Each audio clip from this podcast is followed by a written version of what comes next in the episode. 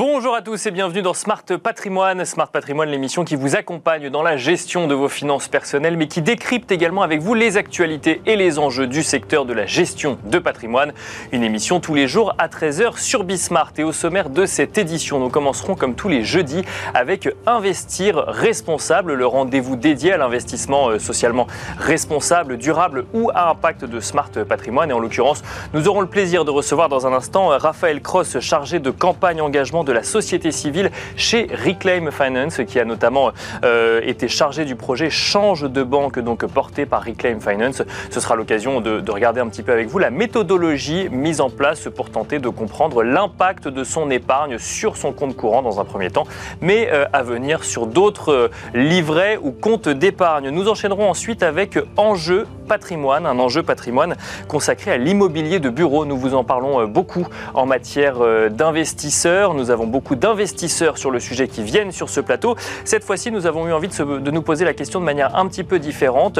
Que euh, constatent celles et ceux qui travaillent aux côtés des entreprises dans la recherche de leurs bureaux, qui leur proposent des bureaux en matière de nouvelles exigences? Et donc, à quoi ressemblera le euh, nouveau bureau demain? Une question que nous poserons à Raphaël Garrigou, directrice associée de Bluebird Immobilier, mais aussi à Flore Prader, directrice recherche et prospectif Work Dynamics chez JLL. Bienvenue à vous tous qui nous rejoignez Smart Patrimoine, c'est parti.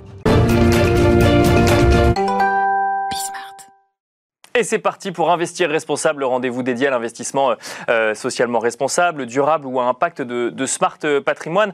Euh, un rendez-vous dans lequel nous nous questionnons assez souvent sur la méthodologie à mettre en place pour gérer son épargne au mieux et généralement en lien avec ses valeurs. Pour cela, nous avons le plaisir de recevoir sur le plateau de Smart Patrimoine Raphaël Cross, chargé de campagne engagement de la société civile chez Reclaim Finance. Bonjour Raphaël Cross. Bonjour Nicolas. Bienvenue sur le plateau de Smart Patrimoine. On trouvait intéressant d'échanger avec vous aujourd'hui puisque vous êtes notamment chargé du projet Change de banque chez Reclaim Finance. Le projet Change de banque, c'est une plateforme qui a vu le jour, si je ne dis pas de bêtises, début septembre euh, et qui euh, propose euh, une sorte de scoring un petit peu de toutes les banques françaises en matière de, d'engagement climat. On est vraiment sur la verticale euh, climat.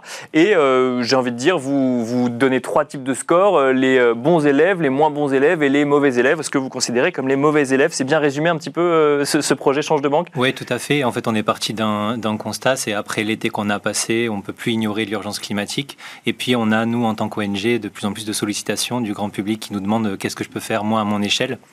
Et donc, euh, aujourd'hui, euh, les, responsables du réchauffement climatique, on les connaît. Euh, ce sont notamment les entreprises des, énergies fossiles et les acteurs financiers qui les soutiennent. pour rappel, les quatre grandes banques françaises, ça représente 350 milliards aux énergies fossiles depuis l'accord de Paris en 2016.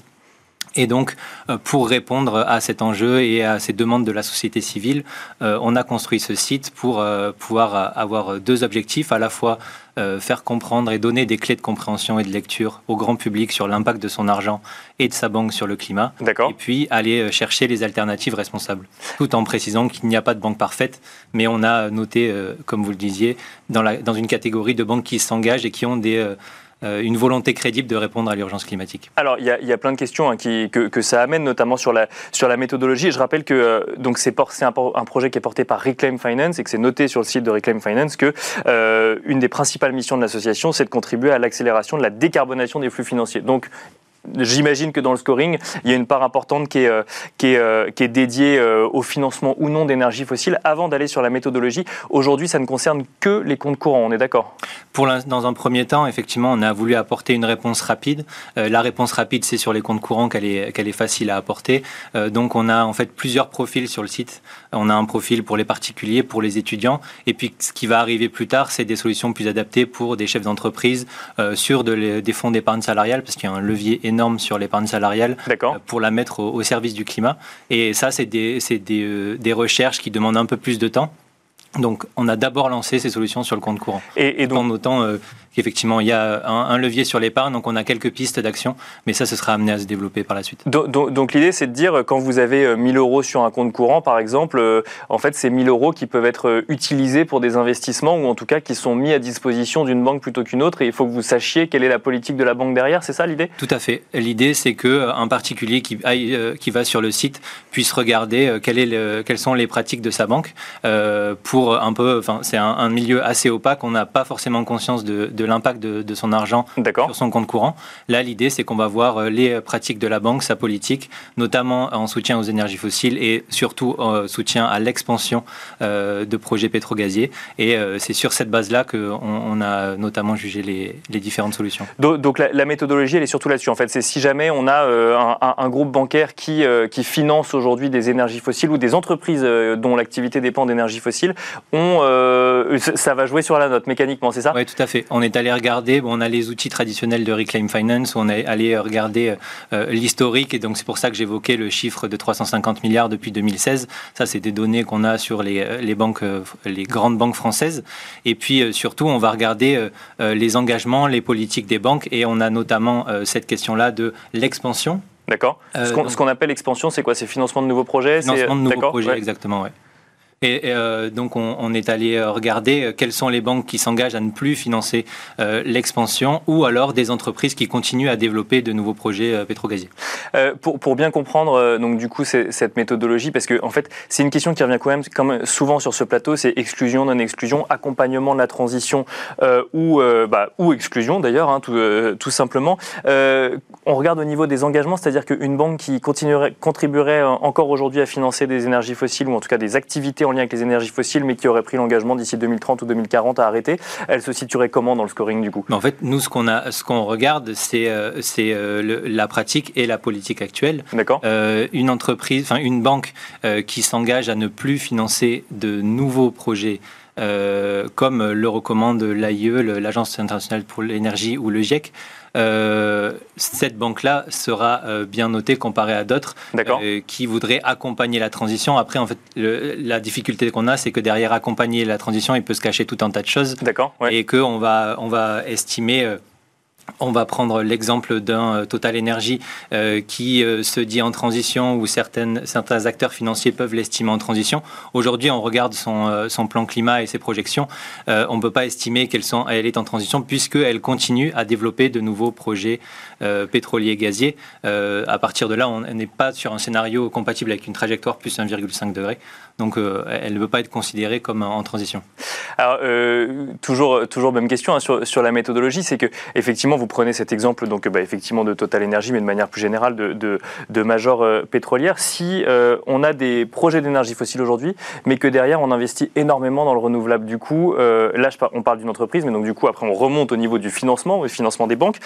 comment est-ce qu'on juge ce genre de projet? Est-ce qu'il y a ce, niveau de compréhension là dans la méthodologie où on reste vraiment énergie fossile?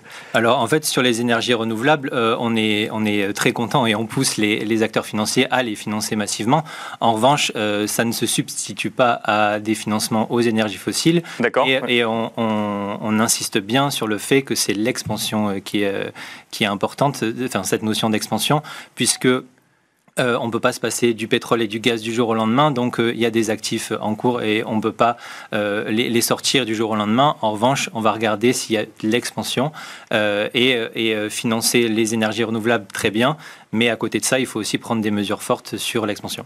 Donc, je prends un, exemple tout bête, mais si on a 95% de financement d'énergie renouvelable, mais 1% dans le fossile, du coup, on, est, on reste quand même euh, un mauvais élève, c'est ça? Voilà, c'est un, exemple extrême, mais pour comprendre. C'est un, euh, exemple extrême, et puis surtout, ce qu'il faut comprendre, c'est que, euh, bon, on n'est pas sur du 1%, mais si on prend les, les, grandes banques françaises, même un pourcentage réduit, elles sont tellement grandes qu'en fait, ça, ça c'est un flux qui est énorme. et, et, et, comme dit, c'est les scénarios climatiques à avec une trajectoire plus 1,5 exclut tout financement à des nouveaux projets.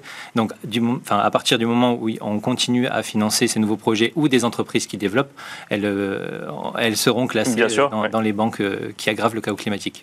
Euh, une question toujours sur...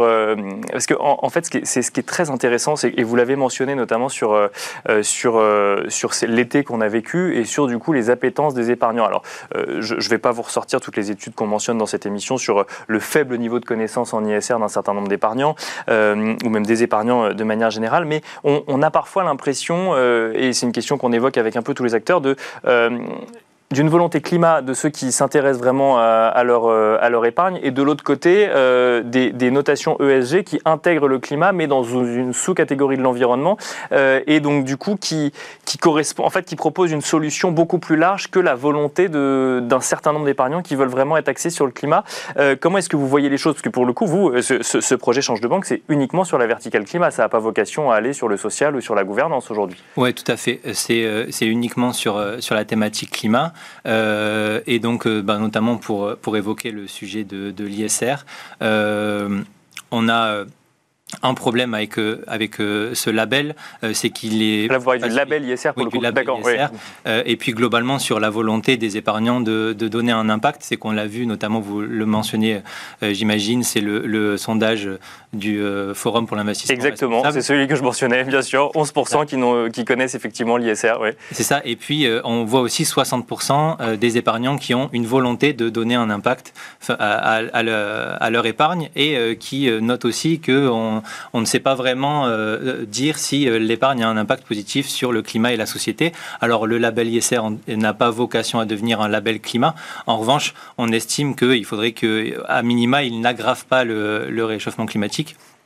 Et, euh, et euh, c'est pour ça qu'on a des recommandations, notamment sur l'exclusion euh, d'une partie des énergies fossiles, qui est donc l'expansion et le financement de nouveaux projets et des entreprises qui développent. Alors là, c'est là c'est c'est concentré sur sur les, les, comptes courants. Si demain on va sur des solutions d'épargne, notamment épargne salariale ou ou d'investissement, le scoring présent sur votre site peut évoluer ou de toute manière, comme on évalue, comme on évalue un groupe dans sa globalité, ça restera le même? Alors le travail est en cours sur l'épargne salariale, donc je peux pas encore dire exactement quel sera le scoring. En revanche, ce sera sur quelque chose de similaire et puis on aura, on aura des demandes à la fois sur les fonds qui sont présentés, mais aussi sur les gestionnaires. D'accord. ah oui, euh, du coup, vous allez analyser les fonds. D'accord. On, enfin, on, est en train de, de regarder les fonds. On, verra euh, exactement euh, comment est-ce qu'on pourra avoir des recommandations, mais ce sera sur ces sujets-là. une, dernière question qui pourrait être une objection qu'on peut vous faire. J'ai regardé, alors effectivement, je mentionne pas qui, chacun pourra aller voir sur le site, mais dans, dans les, les, bons élèves, j'ai envie de dire, il y a des nouveaux acteurs. Euh, c'est toujours plus facile d'être euh, un bon élève quand on vient de se lancer et qu'on est lancé au particulier par rapport à une entreprise, une banque qui existe depuis très longtemps et qui finance des entreprises. Est-ce que ça aussi c'est pris en compte ou, euh, pas forcément? Eh ben nous on encourage les, banques historiques qui effectivement ont une activité qui est complètement différente et ils ont raison de le noter. en revanche, la réalité aujourd'hui c'est qu'elles continuent à financer l'expansion pétro-gazière et que tant qu'elles n'auront pas pris ces mesures-là, on ne pourra pas les faire évoluer. Après, c'est vrai que sur a des nouveaux acteurs qui, se, qui sont nés assez récemment euh, et qui s'engagent. On les salue pour, euh, pour les encourager. Et puis on attend euh, des deux autres catégories, à la fois celles qui ont encore des progrès à faire, on le note, on note les, les sujets sur lesquels elles ont encore des progrès à faire. Et puis sur les banques, les quatre grandes banques qui sont classées en rouge sur le site, on attend d'elles des, des, engagements un peu plus forts. Merci beaucoup Raphaël Cross d'être venu sur le plateau de, de, Smart Patrimoine. Merci beaucoup. Je rappelle que vous êtes chargé de campagne d'engagement de la société civile au sein de chez Reclaim Finance. Merci de nous avoir détaillé un petit peu la méthodologie derrière ce projet change de banque. Et quant à nous, on se retrouve tout de suite dans Enjeu patrimoine.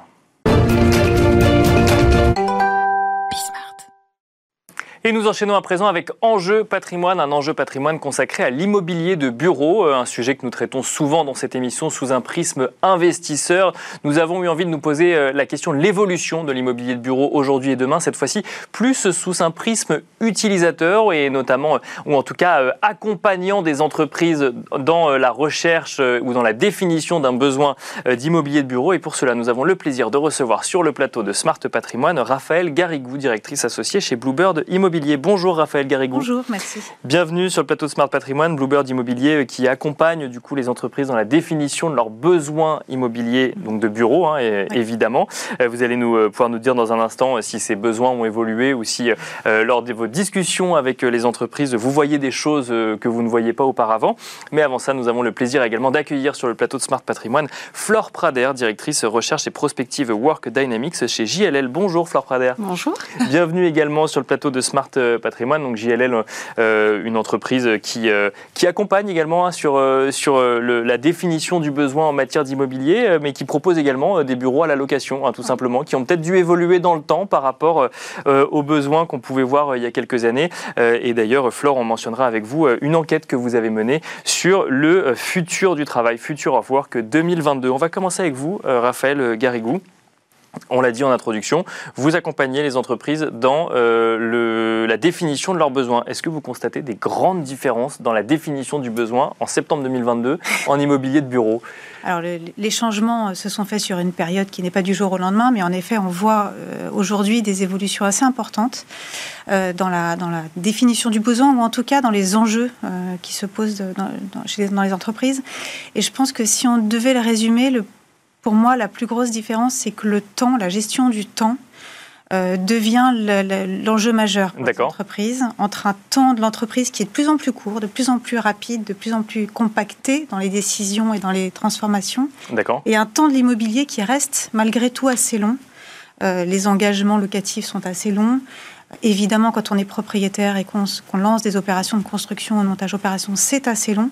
Et c'est vrai que l'enjeu majeur, c'est de concilier cette, cette nécessité d'aller vite pour l'entreprise et cette Donc le temps importance du temps qui file de l'immobilier. Le, temps de décision, quoi. Euh, de, de le, temps de décision, le temps d'engagement également, euh, dans, les engagements contractuels euh, du bail, dans les engagements contractuels de, du montage opération, des acquisitions, etc. Et puis la façon dont l'entreprise va vivre dans le temps dans un immeuble. D'accord. Et la façon dont elle va devoir avec beaucoup d'agilité, réaménager, repenser, revivre, transformer, moduler. Et ça, je pense que. D'accord, bah ça, on, va en parler, mais c'est intéressant parce qu'on on évoque souvent le sujet des salariés qui sont à la recherche de plus de flexibilité dans leur entreprise. Mhm. Là, ce que vous nous dites, c'est que les entreprises sont à la recherche de plus de flexibilité dans leurs locaux. Ouais, les managers ont besoin d'avoir beaucoup de, d'avoir des outils qui permettent beaucoup de flexibilité pour pouvoir transformer aussi vite qu'une entreprise se transforme au quotidien. Une taille d'équipe qui mettait beaucoup de temps à évoluer il y a 30, 40 ans, aujourd'hui peut changer de taille, doubler, se couper en deux, se réduire, se fusionner dans un calendrier quasiment chaque mois avec des évolutions très rapides. Il faut que l'immeuble puisse le permettre. Flore Prader, si, si, je comprends bien ce que nous dit Raphaël Garrigou, c'est qu'il y a eu donc cet essor du télétravail avec la pandémie, mais aujourd'hui, en fait, les entreprises ne cherchent plus des bureaux en lien avec cette évolution-là, mais des bureaux capables de faire face à cette évolution et les futurs potentiellement. Oui, oui, totalement. En fait, il y a eu une emphase vraiment sur le travailleur. D'accord. Donc, euh, quelles étaient les nouvelles attentes des travailleurs, euh, comment ils souhaitaient euh, travailler à l'avenir. Donc, grosse emphase sur le travail hybride. Et là, aujourd'hui, il y a quand même un petit retour de balancier parce qu'on se dit, oui, mais la force de l'entreprise qui crée de la valeur, c'est la collaboration, c'est toutes les connexions qui sont créées euh, dans le collectif. Et donc, comment on fait revenir les gens au bureau? Comment on crée des bureaux qui sont très attractifs, où il y a une vraie euh, expérience de travail? Euh, et comment on booste tout le côté socialisation, collaboration? Donc c'est ça qui va être important, c'est vraiment les, les, espaces collaboratifs, euh, euh, cette, euh, cette compréhension du bureau comme un espace où on vient pour échanger avec les autres, pour travailler ensemble. Et comment on crée une valeur ajoutée au bureau qui fait que les gens ont envie de se déplacer, d'affronter le temps de transport. Et on en revient au sujet du temps, du coup, c'est ça, même le temps de transport. C'est ça et, qui est vraiment une, voilà, une valeur ajoutée à venir au bureau. Et alors, du, coup, vous avez mené une enquête, euh, Flore Prader, donc, qui s'appelle Future of Work 2022. Euh, un des enjeux d'ailleurs que, que, vous mentionnez dans cette enquête, c'est le travail hybride. Il y a, cinq, euh, il y a cinq aspects incontournables du nouveau immobilier de bureau ou du nouveau bureau. Donc déjà, c'est être constamment dans l'hybridation, c'est ça Que ce soit au travail ou, ou au bureau Enfin, chez soi ou au bureau Oui, totalement. Et d'ailleurs, le travail, c'est aussi chez soi. Oui, c'est ça, oui, bien sûr. On se bat pour, pour bien l'affirmer et le rappeler. Euh, et en fait, oui, cette grande enquête, en fait, c'est une enquête que traditionnellement on menait tous les deux ans. D'accord. Et puis, bah, avec la pandémie, euh, ça a été très chahuté. Donc, euh, plus d'enquête pendant depuis le début de la pandémie. Et là, c'était l'occasion de refaire le point, le bilan auprès des décideurs de l'immobilier d'entreprise. Donc, 1100 décideurs à travers le monde, 118 en France et on leur demande bah, concrètement où en êtes-vous euh, et quelles sont vos projections euh, pour les mois à venir? Et là, on retrouve ces notions de temps qui sont assez capitales parce que beaucoup d'indécision, beaucoup de prudence, on ne sait pas trop, on a besoin de réactivité, d'agilité, et en même temps, on a peur de s'engager. Donc on a du mal à se reprojeter dans le bureau comme avant. On a, ah oui, beaucoup de mal. On tester. Hein. Il, y a, un sujet laboratoire aussi hum. dans le managérial, dans l'immeuble de bureau qui est important. On veut tester des choses et pouvoir revenir en arrière.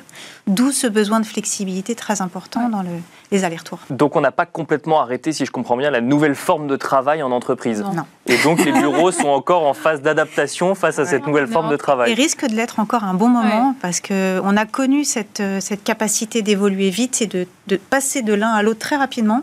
On sait que c'est possible. Donc il n'y a plus de frein à, des changements un peu permanents et un peu, et un peu rapides. Mhm. Donc ça va être très mobile pendant longtemps. Donc, ces, décideurs immobiliers, Fleur Prader, ils nous parlent de ce rapport au temps. Il y a, d'autres choses qui ressortent comme ça de, de, cette étude? Effectivement, ce qui est intéressant, c'est aussi la notion de pouvoir d'influence de l'immobilier dans l'entreprise. Et ça, c'est assez frappant. Déjà avant la pandémie, on voyait quand même un pouvoir qui grandissait. Mais alors là, il y a eu une accélération parce que l'immobilier est devenu au cœur de la transformation du travail.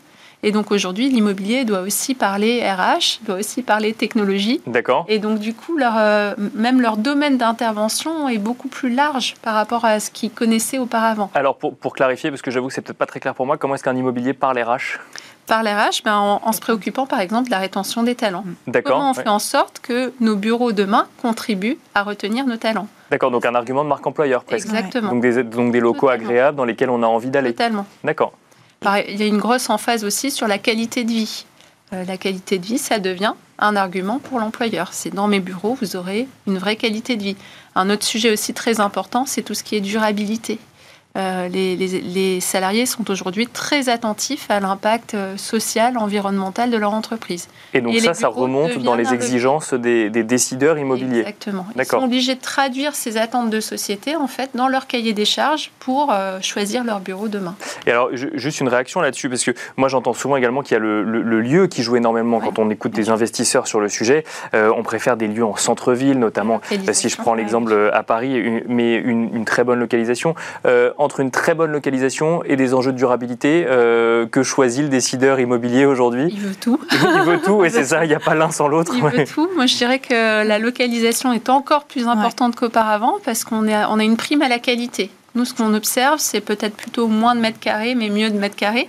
Et donc, on va vers vraiment des bureaux plus qualitatifs qui répondent mieux à l'ensemble du cahier des charges, à la fois sur le bien-être, sur le durable, etc. Raphaël Garrigou, vous vouliez réagir sur la qualité de vie au travail déjà et sur la bah, durabilité? En fait, tous ces, tous ces enjeux-là sont très très liés. C'est-à-dire que le temps de transport pour les collaborateurs a autant d'impact sur la politique RSE que sur la qualité de vie du collaborateur qui, tous les jours ou tous les deux jours ou tous les trois jours, selon son, son rythme de télétravail, doit se déplacer. Donc tout ça est très lié. C'est vrai que la localisation reste quand même à mon avis, le, point prioritaire, en tout cas celui sur lequel la première attention est portée, euh, parce qu'il est à la fois très important pour le collaborateur et très important pour le manager qui veut faire revenir les équipes au bureau. Mm. C'est-à-dire que c'est une vraie clé aujourd'hui managériale pour refaire venir euh, l'ensemble des, collaborateurs que l'on souhaite faire venir sur un site. Plus il est compliqué d'accès, plus le temps de trajet est long, plus le confort du trajet est compliqué, plus le retour au bureau est difficile. Oui, parce qu'en fait, on veut qu'ils reviennent sans que ce soit une contrainte, c'est ça? Hmm. Voilà, on veut qu'ils reviennent en ayant envie de revenir. Alors, pour certaines entreprises, il y a des contraintes qui sont mises en place. Hein. Il, y a, il, y a des, il, y a, quand même besoin d'un certain contrôle. Oui, mais sans que ce soit vécu comme une contrainte. Mais on a ce, ce, ce souci de, de, de, de, rendre volontaire ce retour au travail par une qualité de la prestation qui est portée. Et pour les managers, dans un objectif très clair d'une transformation qui est très importante. On, a, on est passé très rapidement en 48 heures du full bureau au full maison. Mhm. Euh, on est maintenant, on est passé par plein de seuils de retour progressif, retour imposé, retour progressif, retour. on teste un peu. Il y a, pas, mal, de tests. Maintenant, il faut que les managers prennent la main et, reprennent le contrôle de, des équipes, de la façon de travailler, des transformations. Il faut que ça se construise. On a vécu de façon empirique, mais il faut le construire. Et pour cela, les locaux sont une, un appui au manager. Et donc, du coup, euh, on en revient au décideur immobilier qui choisit des locaux en fonction de ces enjeux-là, des enjeux de ses managers. D'où l'importance de regarder toutes les caractéristiques euh, qui, qui, ne sont, qui sont forcément euh, en lien les unes avec les autres, les enjeux sociaux, les enjeux économiques, les enjeux de qualité de vie, les enjeux RSE, les enjeux d'image. D'accord. L'image a un gros, gros volet interne et externe. voilà, et, de, et de vraiment balayer tout le scope complet.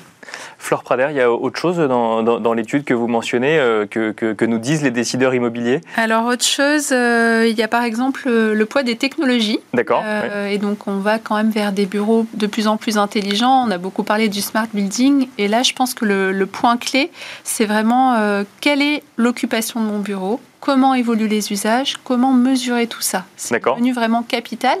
On en parlait avant la crise. Mais là, c'est devenu un incontournable. Si on veut réduire son empreinte immobilière, il faut comprendre quels sont les usages du bureau. Donc réduire son empreinte immobilière, ça veut dire réduire sa superficie, c'est ça? D'accord. Ses mètres carrés, c'est quand même euh, la tendance globale. Hein. On est dans une logique où on veut être euh, plus sobre, je dirais, pour utiliser les mots à la mode. Donc, euh, on est dans essayer de calculer au plus juste, tout en restant très pertinent, en répondant aux besoins. Et donc, bah, pour calculer au plus juste, il faut comprendre quand sont les pics d'affluence, quand est-ce que le bureau est occupé, est-ce que, est-ce que, quel est le niveau d'occupation en général et euh, comment se font les usages, quels sont les espaces utilisés, ceux qui sont délaissés, pourquoi? Pour faire évoluer au fur et à mesure mon aménagement, mes besoins. Donc, ça veut dire que, euh, si, si, je caricature un peu ce que vous me dites, mais c'est que le bureau euh, idéal aujourd'hui, il est en centre-ville, très bien desservi, euh, à la pointe des enjeux de durabilité, connecté avec des salles de réunion connectées, beaucoup d'espaces collaboratifs, beaucoup d'espaces d'échange, quand même quelques bureaux quelque part pour travailler oui. ou euh, oui, oui quelques-uns, pas beaucoup, quelques-uns. Euh, et, là, on est sur le bureau d'aujourd'hui et de demain, ou en tout cas le bureau qui est prêt, à faire face à une nouvelle transition. Il y, a un dernier enjeu qu'on a abordé rapidement, mais qui sont les enjeux de contractualisation, en tout cas de, de, l'engagement du contrat. Donc on en revient au sujet du temps que le dirigeant va devoir signer, que ce soit un bail euh, ou que ce soit même pour des, pour des sujets de coworking, un contrat de coworking ou de bureau opéré. Euh, il y a aussi cet engagement qui doit être flexible. La flexibilité de l'espace et du lieu, elle a aussi un impact sur la flexibilité du contrat. D'accord. Et on voit bien aussi une tendance vers l'évolution. Pourquoi autant d'entreprises se tournent vers le coworking ou le bureau opéré parce, que ça leur ramène une flexibilité absolue de pouvoir quitter les lieux, de pouvoir grossir, réduire, ajuster les mètres carrés, enfin ajuster le nombre de postes, on ne parle plus en mètres carrés. Bien sûr. Et, c'est vrai que ça va, ça va aussi faire accélérer la transformation du bail en tant que tel, qui aujourd'hui est un bail assez classique, qui se signe sur des périodes plutôt longues sur des grandes surfaces. Euh, et qui va forcément nécessiter d'évoluer avec de la flexibilité, de, libération, d'extension, de, prise à bail, de, de clic et de sortie dans le bail, etc. Donc il y a quelques leviers juridiques. Flore Prader, le, bureau idéal tel que vous l'avez décrit euh, euh, toutes les deux, il existe aujourd'hui ou, il doit faire sa mue pour, pour correspondre aux entreprises? Je pense qu'il commence à exister. Il, y a, il, y a, vraiment des, expérimentations intéressantes, des beaux projets, mais comme on le disait tout à l'heure, on est en mode test and learn. Donc il y, a, il y a, des poches d'innovation, je dirais. D'accord. Et donc on essaie à petite échelle, on fait des pilotes, et puis là l'enjeu, ça va être vraiment de conduire après à grande échelle. Et je pense que c'est vraiment l'enjeu pour les grandes entreprises, c'est qu'elles arrivent à avoir euh, des lieux d'innovation vraiment très poussés. Mais après, comment on fait en sorte de déployer ça pour l'ensemble du collectif? Ça, c'est un challenge. Il nous reste euh, une trentaine de secondes. Raphaël Garrigou, une question sur, euh, d'un point de vue plus investisseur. Quand on est investisseur, on pense locataire. un bureau qui ne correspond pas à une entreprise, est-ce c'est tellement complexe pour une entreprise de déménager que est-ce qu'elle y reste quand même? Alors évidemment, on ne peut pas dire que tout le monde déménage du jour au lendemain à chaque fois qu'il y a un problème. On, a beaucoup de clients qui s'interrogent justement sur des scénarios de maintien sur site ou de déménagement. Et il y a des coûts, en effet, qui sont importants dans le cadre d'un déménagement qui se, qui, se, qui se comparent à des scénarios de, de, maintien sur site. Euh, mais on voit quand même que certains enjeux, autres qu'économiques, commence à avoir tout autant de valeur que l'enveloppe économique, et particulièrement dans des périodes où le recrutement est compliqué, euh, le maintien des équipes sur place, euh, l'attractivité, etc., sont des vrais sujets euh, de fonctionnement et de développement. Donc les entreprises commencent à basculer vers des améliorations, quels qu'en soient les enjeux économiques. Donc oui, ça commence à avoir un impact. Merci beaucoup Raphaël Garrigou, directrice associée de Bluebird Immobilier. Merci, également Flore Prader, directrice recherche et prospective Work Dynamics chez JLL. merci à vous de nous avoir suivis et je vous donne rendez-vous demain à 13h sur Bismart pour un nouveau numéro de Smart Patrimoine.